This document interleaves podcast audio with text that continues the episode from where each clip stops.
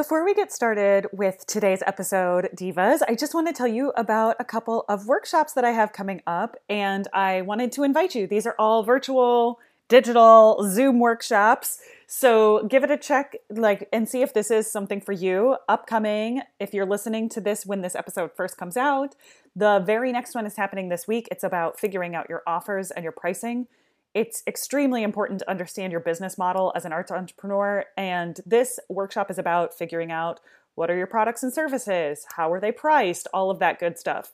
After that, in November, we've got an ideal client exercise workshop. And ideal client exercise is one of the tools that I use with practically every single client. That's why I turned it into a workshop, is because I have pretty much every single individual client do this. And so understanding your ideal client, commissioner, collaborator, or student can really help you increase your sales. Honestly, just make more money in your business. And then finally in December, before you know, before the end of the year, we're doing overcoming limiting beliefs and mindset issues. So double check and see if these will fit into your into your schedule. The workshops, these group workshops are all $37 a piece. You can get a discount if you sign up for multiple workshops and just let me know if you're interested in that. So to get signed up, you just visit calendly.com slash Megan Ihnen, M-E-G-A-N-I-H-N-E-N. And I hope to see you there. All right, divas, here we go into the show.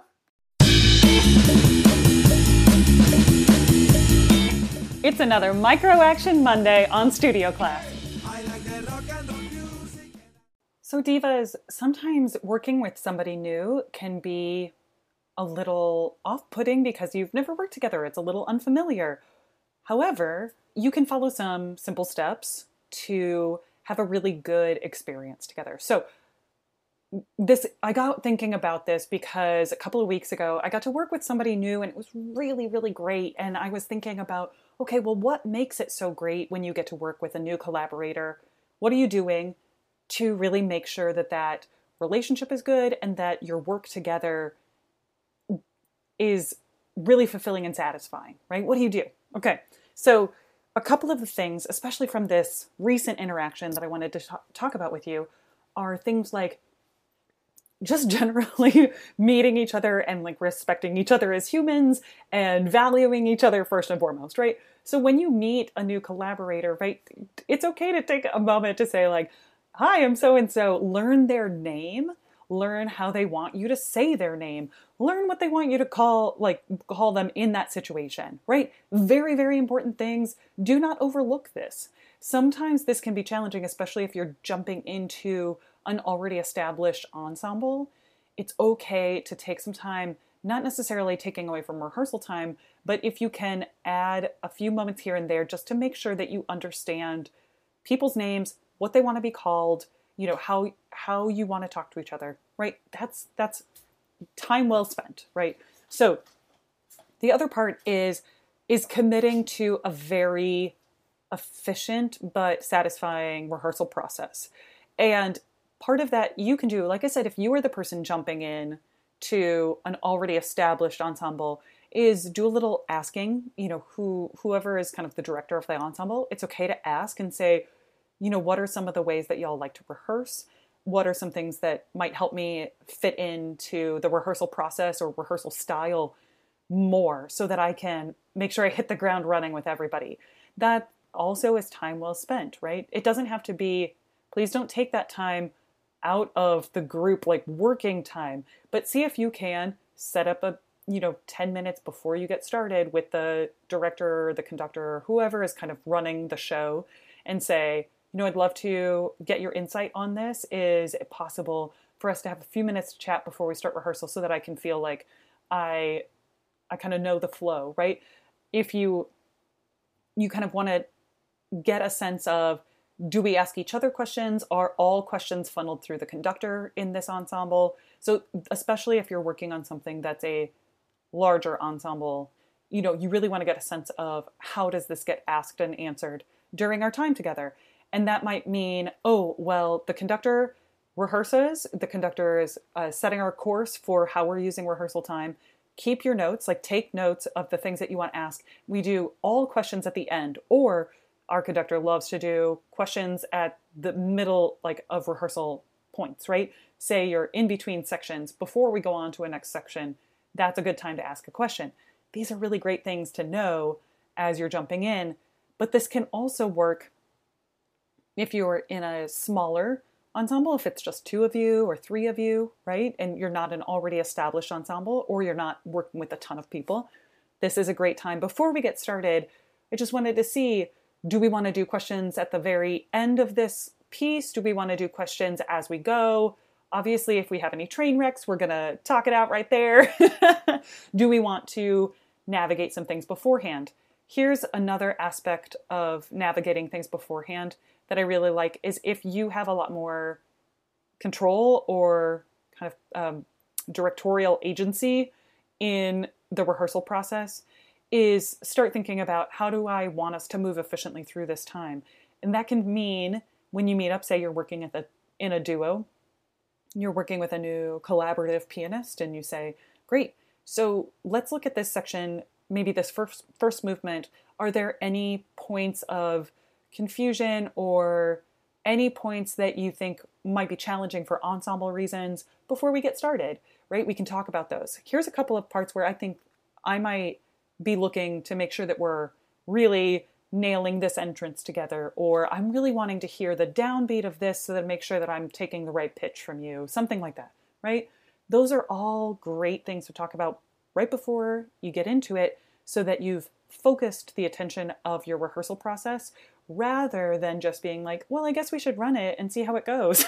like, the more you can work together to think through what might be some tricky areas, what might need our, our most focused attention for rehearsal, how can we address those first and early while we're fresh, and then we can probably run it. Or we can have a sense of, you know, how we're going to work through those things together. Okay? These are I I promise you having some of these conversations before you get started can really save a rehearsal situation and can also help you understand how y'all like to talk to each other when you're bringing up a question. Knock, knock, knock. Real quick, divas. I know you're here because you love the clarity that comes from my micro action episodes. Plus, you get inspired and motivated hearing from working artists all across our field on how they made, maintain, and grow their careers. Now, you can be a part of the fuel that makes it all happen.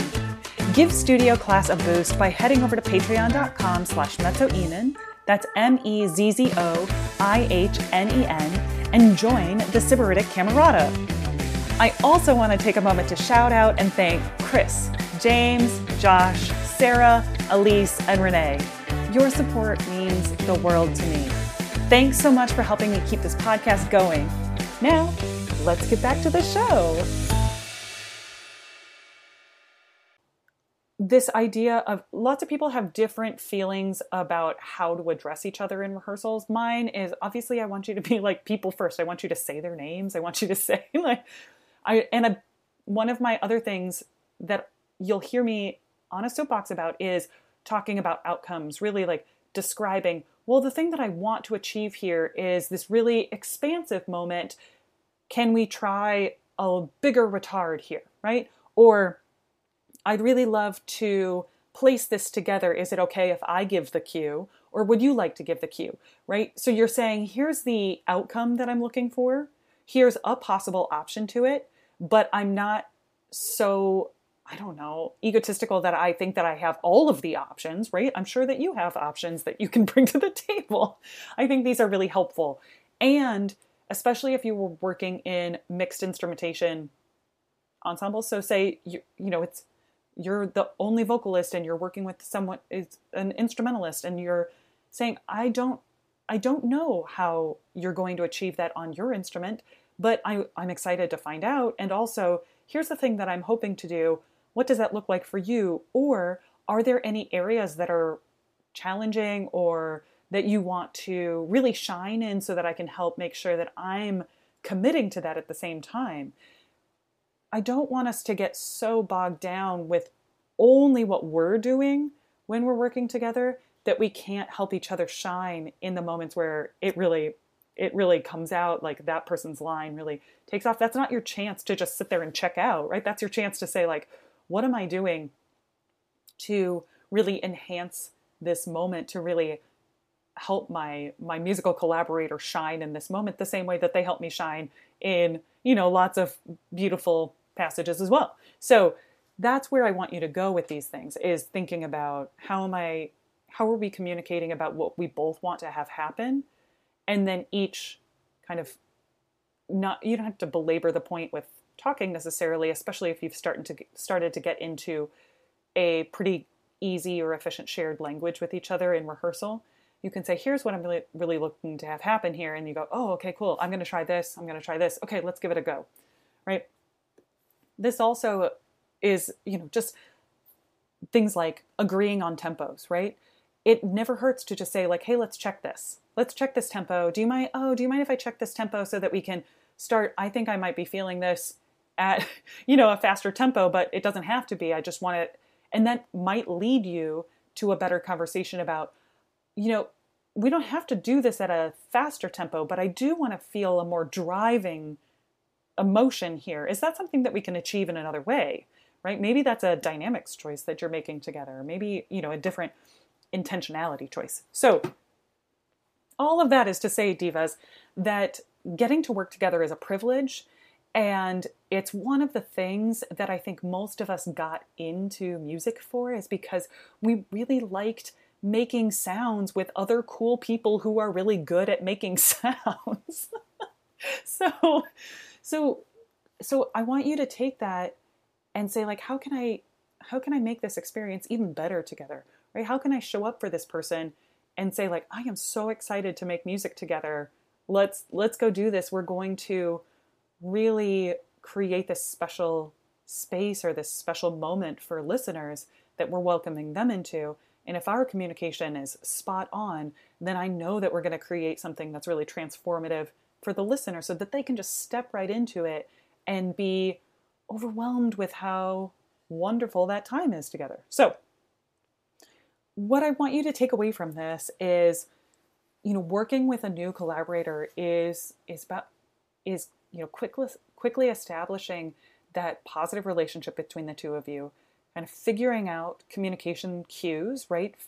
Physically, you know, verbally, obviously the verbal nonverbal thing, right? As musicians, we do so much nonverbal communication. So be aware of that when you're working together, which is, you know, are you being consistent with your body language with what you're saying with your words, right? When you're performing together.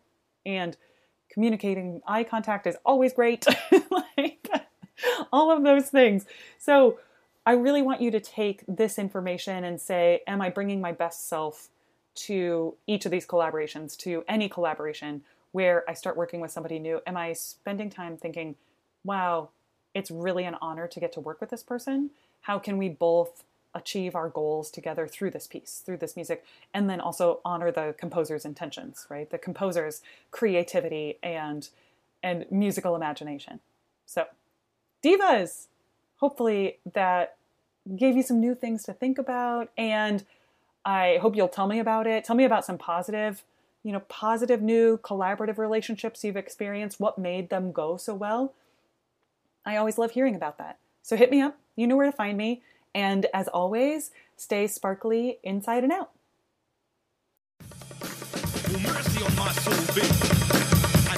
Thanks for joining me for Micro Action Monday. Again, I'm Megan Ihnen, and you can find me on all the socials at Mezzo Ihnen. That's I H N E N. Did you know that studio class is part of the Sybaritic Singer? It is. And if you liked this episode, you're going to love my 29 Days to Diva series. That's on SybariticSinger.com. And if you liked this episode, will you please consider leaving us a review on iTunes, Stitcher, or wherever you get your podcast? Thanks. It means a lot to me.